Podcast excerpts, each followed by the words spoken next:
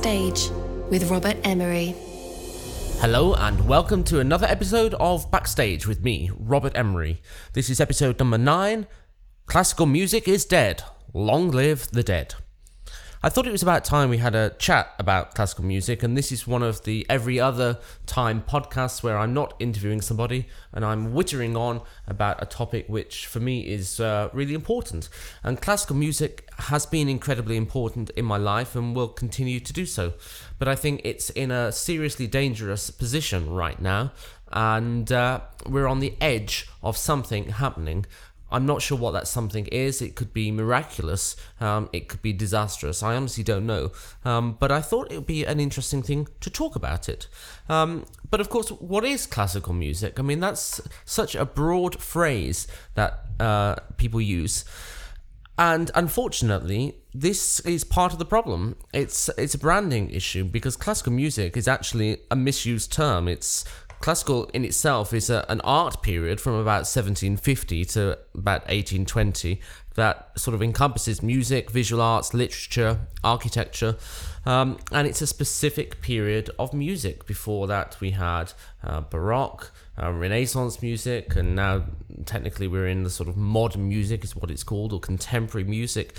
So, classical music, in inverted commas, for a start, is a brand which the general public use to describe orchestral music and choral music, but actually it's not classical music. Now, does that make any difference? Is that really a valid point? Well, I kind of think it is because I think there is a negative association with the brand of classical music. I think there's a negative association with the word classical.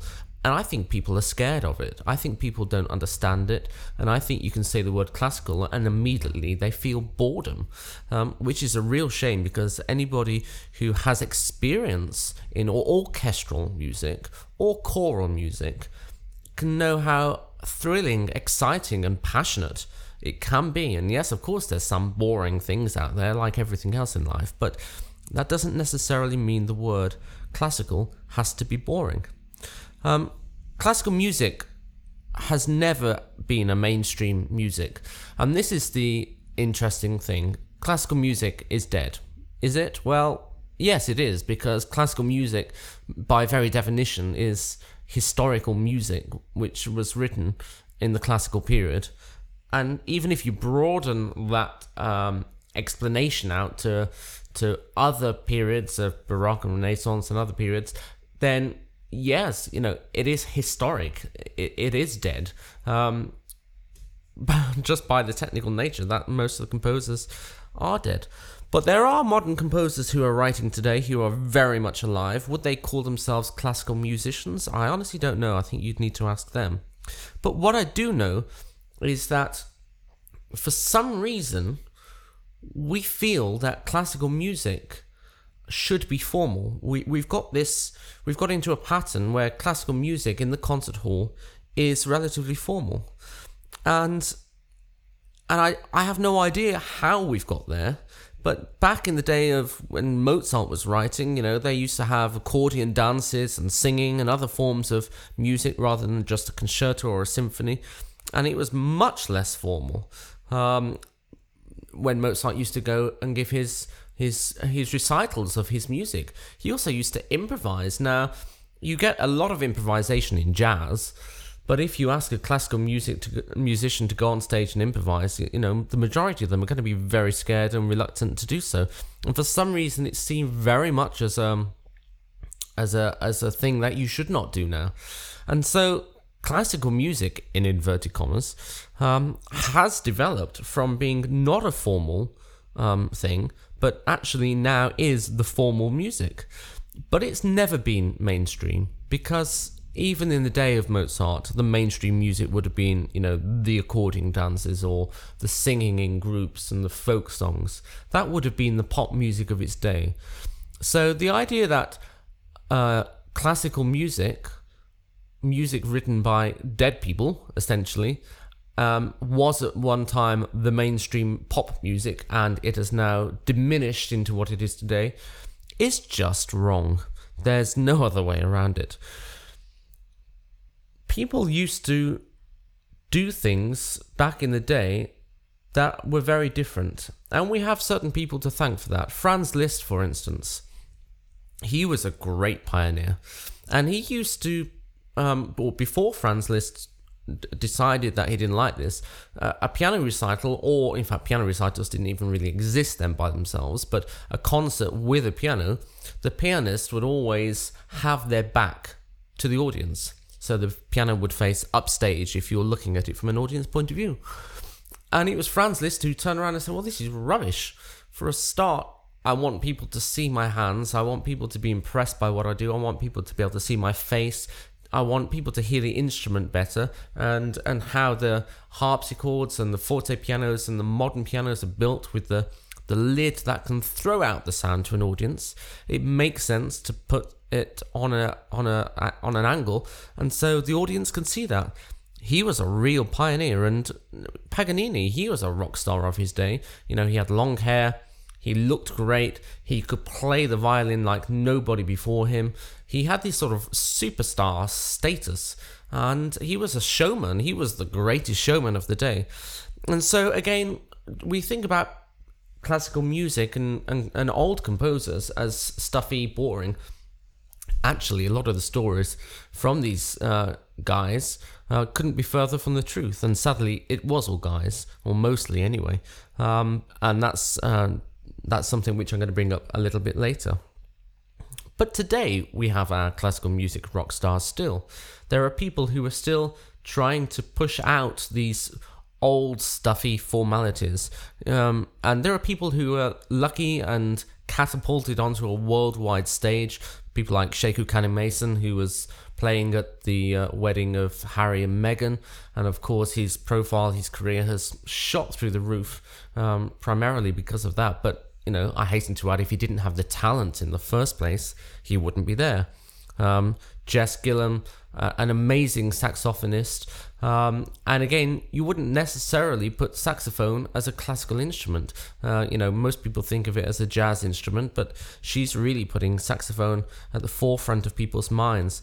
And then you've got conductors like Dudamel who are just doing amazing things uh, with orchestras to try and um, break some of the stuff in us. And and not everybody is as young as Sheku Kanneh-Mason or Jess Gillam. You've got somebody like Nigel Kennedy who's been around for well, all my life.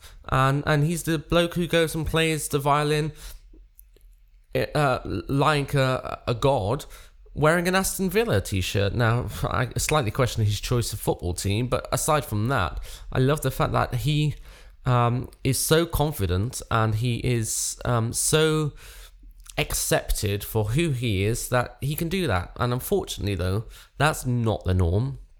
And uh, and that's seen as something slightly strange. You know, I used to conduct concerts barefooted. Um, many of you know this, uh, and it happened purely by accident. I was wearing shoes. Well, I, in a in a rehearsal, I was um, hot and bothered, and you know, I took my shoes and socks off like I normally do, just to try and relax and keep cool in in long rehearsals.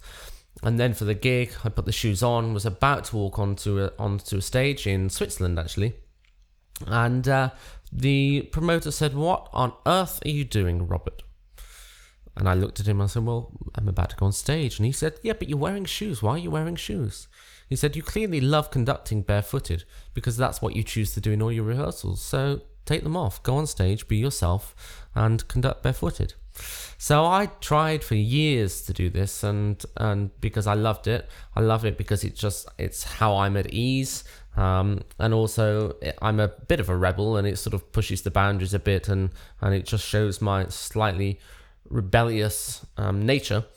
And it's after so many um, people and promoters and other artists I work with saying that they didn't like it and they thought it was disrespectful to the concert hall and to the musicians, then you know I gave in and said, okay, fine. Do you know what? I'll I'll forget that. I'll wear shoes. Um, you know, I, am not going to fight over that battle anymore.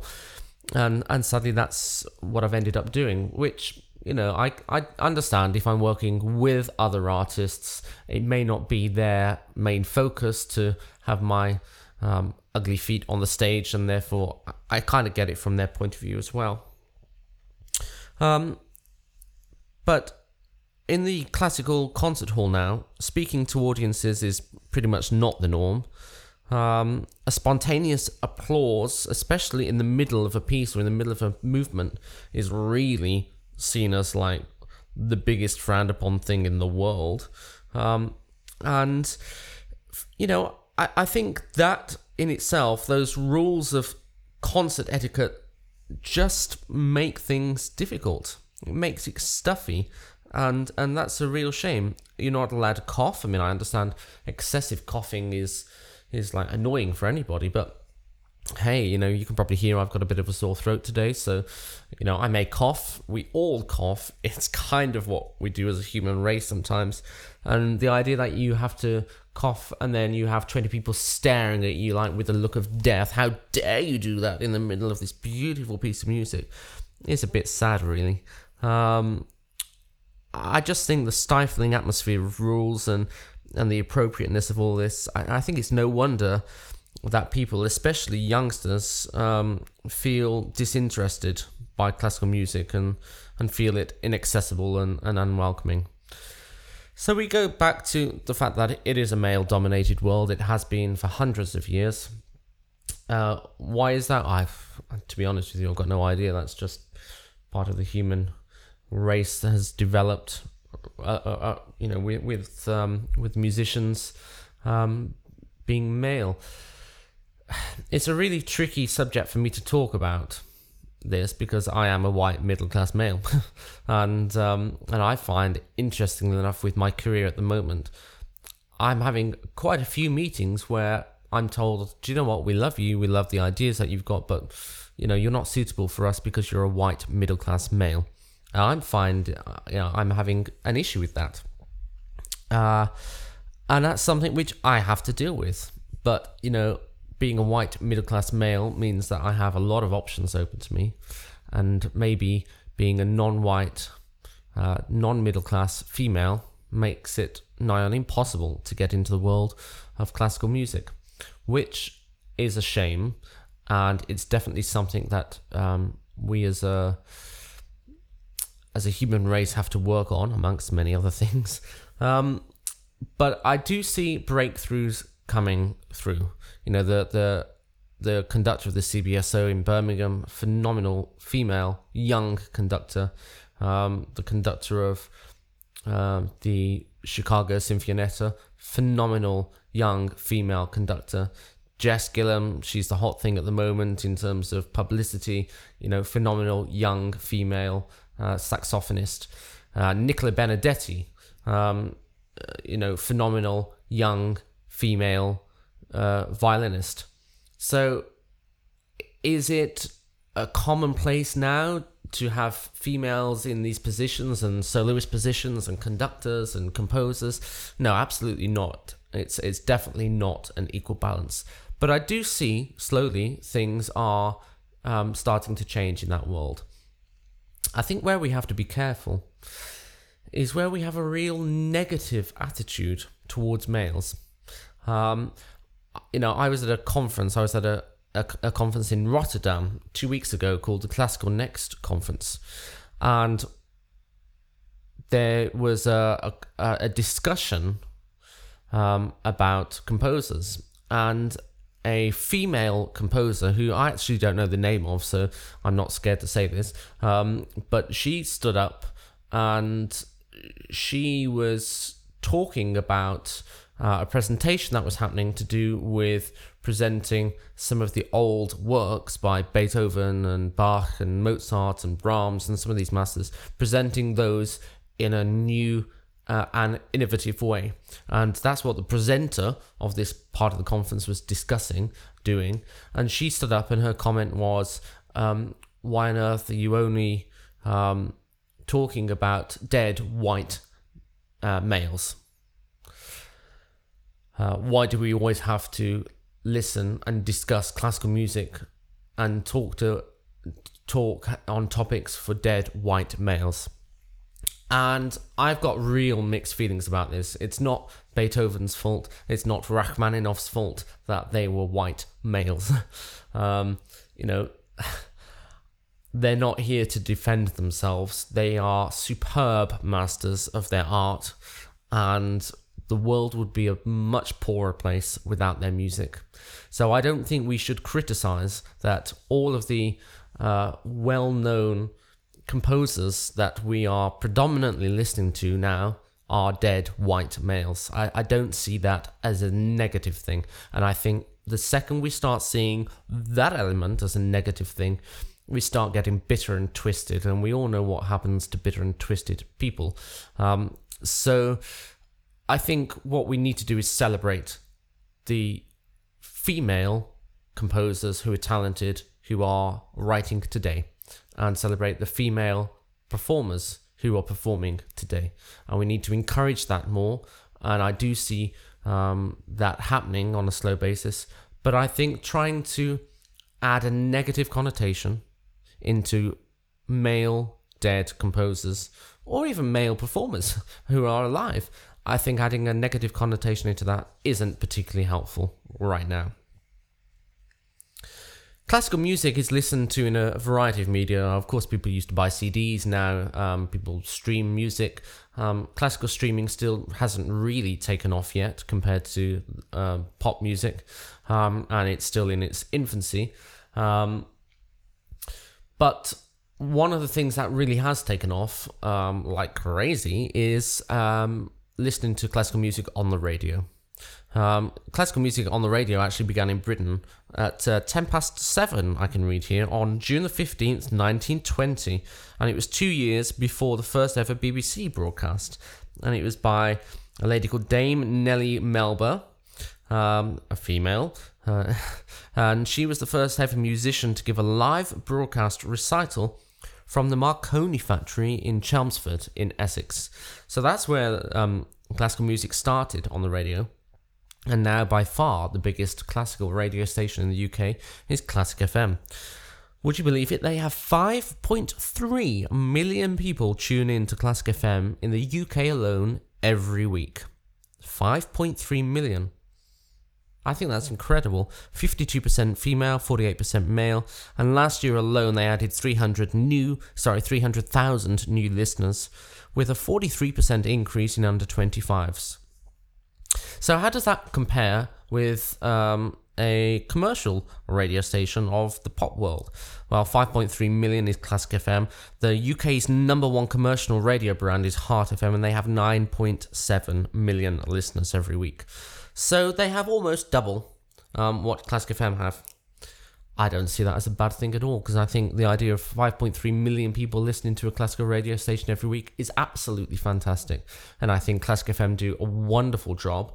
I'll praise them until the cows come home um, because I, I think they are one of the driving forces of bringing classical music to younger people in the UK. I think that's a really great thing. Um, there is a new radio station for classical music if you haven't heard about this. Um, the radio station is called Scala and their tagline is classical music for modern life. Now, as I've talked about, the uh, word classical is misused and misrepresented and has a, a negative connotation to it.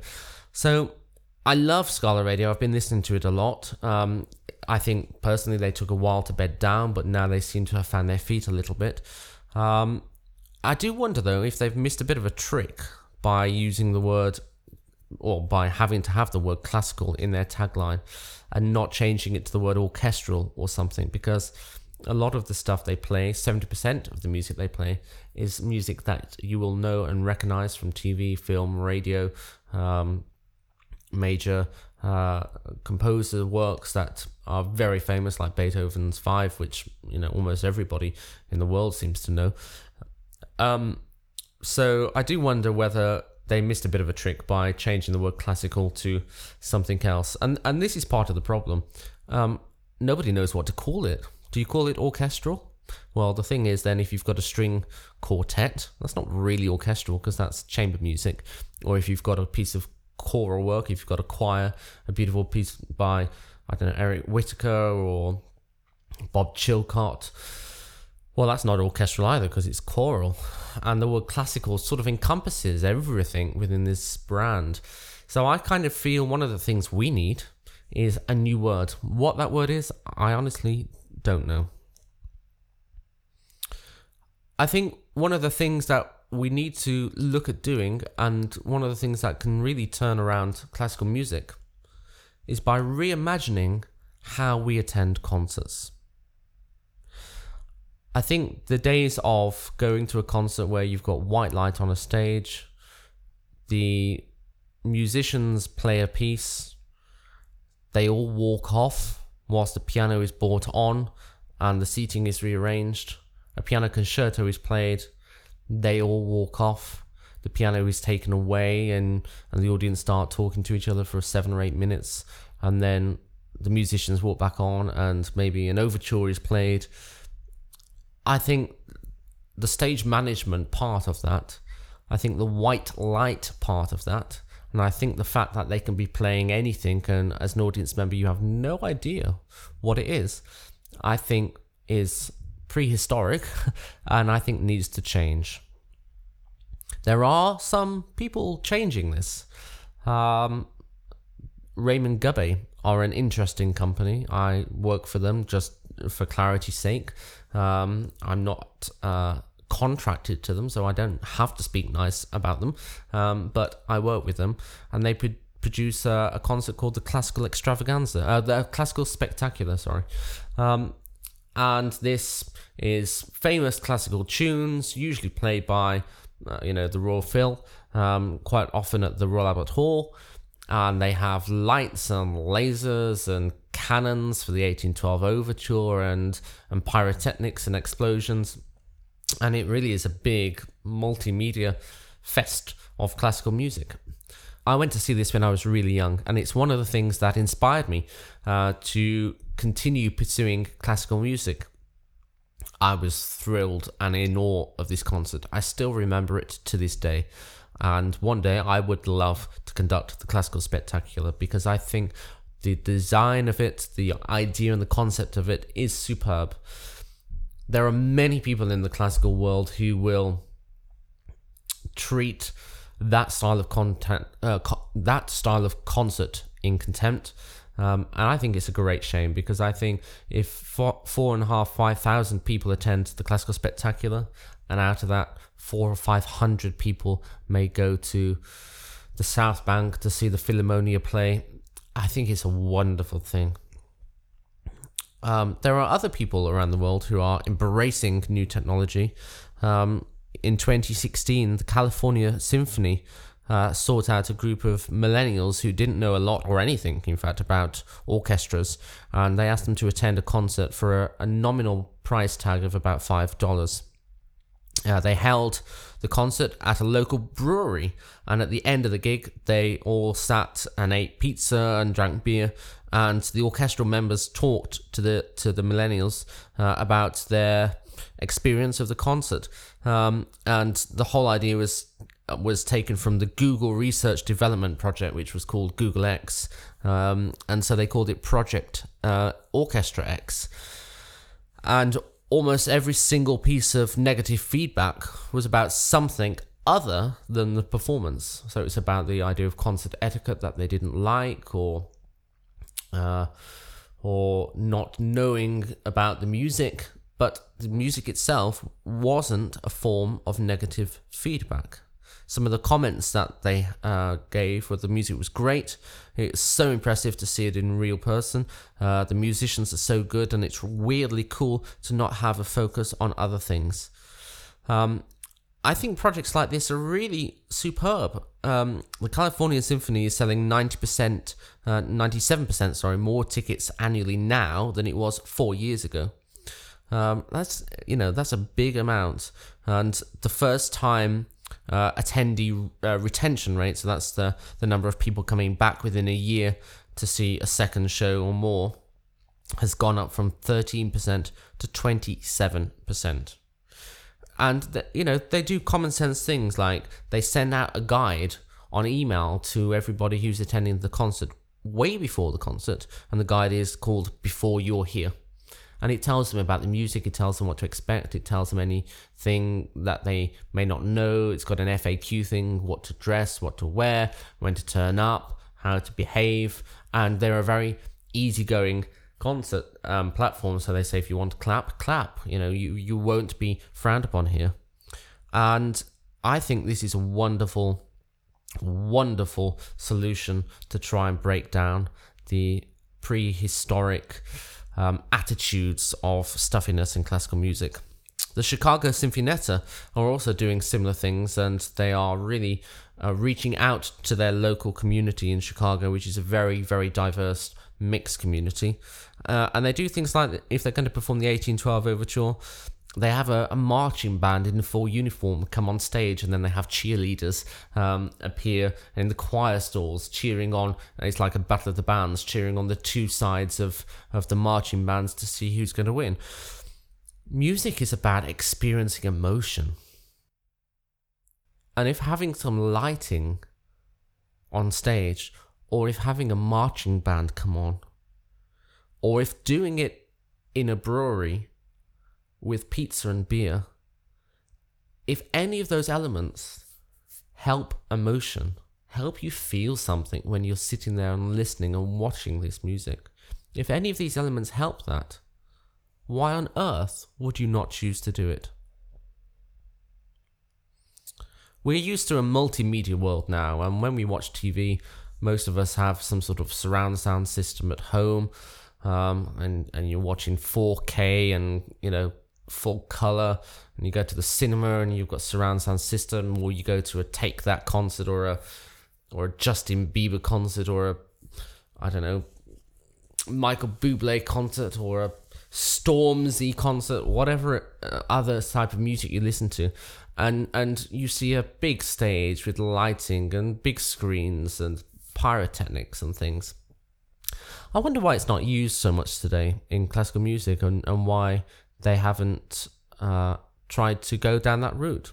I personally love the idea that there are cameras dotted around an orchestra and a big screen behind an orchestra. And when you're sitting there watching these musicians pour their heart out and blood, sweat, and tears. I love the idea that you on a screen can also watch a close up of a violinist doing their thing, or an oboe, or a bassoon, or a clarinet, or a timpanist. I love that idea, and the fact that you could then go home and re watch the concert and maybe even choose your own camera angles. Yes, I know these things are expensive and money is a big issue, but I think investment needs to take place in the classical music arts. Or alternatively, the classical music arts does really start to suffer, and one day, maybe, orchestras cannot afford to survive. You'd be amazed at how many orchestras are closing every year around the world because there isn't enough money. You have to pay 80 or 90 people to be on the stage another 20 or 30 people backstage, the maintenance of a concert hall. All of that has to happen. And yet, you might be selling 500, 1,000, 1,200 tickets for a concert. The figures don't add up. The figures just simply don't add up. So this is a big issue, and one of the reasons why the the whole genre needs a new branding. It needs a new word. It needs a new face, and it needs orchestras to come out of the world they're in, and not just turn around and say we're going to perform contemporary music because that is the right modern cool thing to do. Because I hate to tell you, it's not. It's not the thing which will draw in new, young, fresh audiences. And of course, it all starts with music education how on earth can my three year old Teddy go to a classical concert when he's 20, not knowing anything about orchestral or instruments? How, how can we expect him to be interested in that if he's not had an, an education which at least dips the toe into the water of the world of instrumental music? Music education in this country is a huge issue right now we're, we're all aware of, aware of that. Unfortunately, there are more pressing things um, for the nation to, to deal with. So I totally understand why music education is not at the forefront of everybody's mind. But we are in danger. When I was young, I had what's called the musical blanket. That's what I call it anyway. I went to primary school. I had assemblies every day with live music. I had music classes two, three, four times a week. At the weekends, I went to have piano lessons and cello lessons and clarinet lessons. I sung in the local choir. There are local orchestras I performed in. I, I had a blanket of music when I was from about four years old, and that's one of the reasons why I became a musician, is because I was wrapped up in this. And if we take music education away from our children, they don't have that blanket of music. They won't be wrapped up in it. And what does that mean? Well, it means that they won't be interested in live music when they grow older, unless it's a form of live music that they can put on. The piece lasts three and a half minutes and uses the four, same four chords, which is very catchy, and they get it immediately. So we can change the branding of classical music. We can make the music more accessible in the concert halls and add in lighting and and, and add in camera technology and and and you know, oh my word, what about the idea of a conductor or a soloist actually talking to an audience and explaining the state of mind the composer was in when he was writing something and talking about what the piece means to them? I ah, know that would be an insanely stupid thing to do. Actually, it's not. Um, but we can do all of that. But essentially, if you don't give children music education, by the time they are 15, 20, 25, 30 years old, they're not going to have any interest in, in music from a, a classical point of view, and therefore the whole genre will suffer massively. Now, I'm going to say something a bit, um, a bit naughty here, which a lot of people might disagree with. I went to, as I mentioned, a, a classical music conference called Classical Next. I loved it. I had such a great time there. I spent four days with like minded people who are all passionate and love classical music as much as I do. Orchestras, choirs, soloists, performers, people who create concepts. Um, everybody from around the world, from a classical music point of view, um, gets together one time a year at the classical music, uh, at classical next. I really thought it was fantastic. They put on a lot of concerts and a lot of demonstrations and the thing that really disappointed me is whilst I was there, I never, ever, ever saw a single piece of what I would call classical music. I saw modern contemporary music played by a band where everybody had their phone and could chip in with the sound world on by pressing buttons on their phone.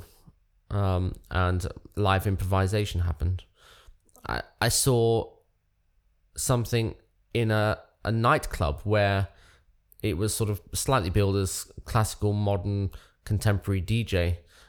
And it just sounded like, well, nightclub music, which there's nothing wrong with that, but I wouldn't call it classical.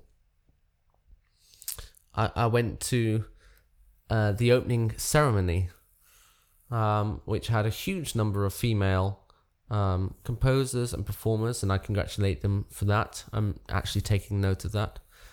And it was all by uh, living uh, composers. And there's nothing wrong with living composers. But the idea of having a classical music conference without featuring any music from uh, the classical genre, for me, is a bit baffling. I, I have to admit, I was uh, very disappointed with that. Um, but that also shows you that I have a slight dislike for the word contemporary and for contemporary music. A lot of it is atonal. A lot of it is very difficult to listen to. A lot of it is not pleasing to the ear. And a lot of it, I feel, is written by composers who write it for themselves because they enjoy the writing process and they understand and they get something out of it. But it's not necessarily written with a listener's ear in mind. And that maybe is a bit of a controversial thing to, to say, and I'm sure I'll get a lot of um, living composers saying, How dare you say such a thing? But for me, music is about moving other people I don't want to just move myself. I want to pass on my emotion and my feelings to an audience. And if the music is so atonal and so difficult to comprehend and listen to, and you really are challenged, I don't see that as a good thing. And I think it's not such a good thing for the art of instrumental music. There are exceptions. And I think if somebody said to me, who is going to be the person that we remember in 200 years, like we remember Beethoven and Bach and Brahms and Schubert? Who, who, who are the people who in the next 200 years we will remember? And my answer is, to be honest with you, not the people who are writing the eternal classical music. It's people like John Williams. John Williams affects us all. His music from Schindler's List, E.T., Harry Potter, God, the list goes on. You know, he will be remembered, I'm sure, in 200 years as a great composer. And I think we should celebrate orchestral music in films and TV. And I think we should bring it into the fold and into the genre. And I think it's a nice way to reinvigorate an audience. The Game of Thrones theme is so inventive and original. If it wasn't for the fact that it was on a TV series, that could easily be called classical music. Unfortunately, a lot of people who, who see it because it's or who hear it because it's on a TV series go, well, that's not classical music. You know, that's a TV theme tune. Why does one have to be exclusive from the other? Because it's a wonderful piece of music. There's amazing music in games now for, for the youngsters, and there are some orchestras who are now starting to do gaming concerts and gaming albums. I think that's a seriously cool thing to do, but they need to get uh, the youngsters into the venues more and then juxtapose that music, that gaming music, with um, other other music. Mahler, Eric Whitacre, he's another example. Eric is a choral composer, and uh, many of you have probably not heard of Eric Whitacre, but he's an amazing guy, and he writes some of the most beautiful music. Um, I, implore you to listen to the Eric Whitacre This Marriage. I had that sung at my wedding, and it's one of the lasting memories I'll have for the rest of my life. And he did something called the Virtual Choir, which was singers record and upload their own videos from any location over the world, and all of the videos then synchronized and combined into one single performance to create the Virtual Choir. They've got 8,000 singers from the age of 4 to 87 from 120 countries. It was published on YouTube and it's now got over 40 million views. And that's a piece of choral music. There's a YouTube channel which has got a rendition of uh, Ravel's Bolero. So far, it's got 7 million views. Um, there's a collection of Chopin uh, Nocturnes, 35 million views. And one of the uh, Beethoven Moonlight Sonatas um, it's clocked up a staggering 114 million views, and it's still going up day in, day out.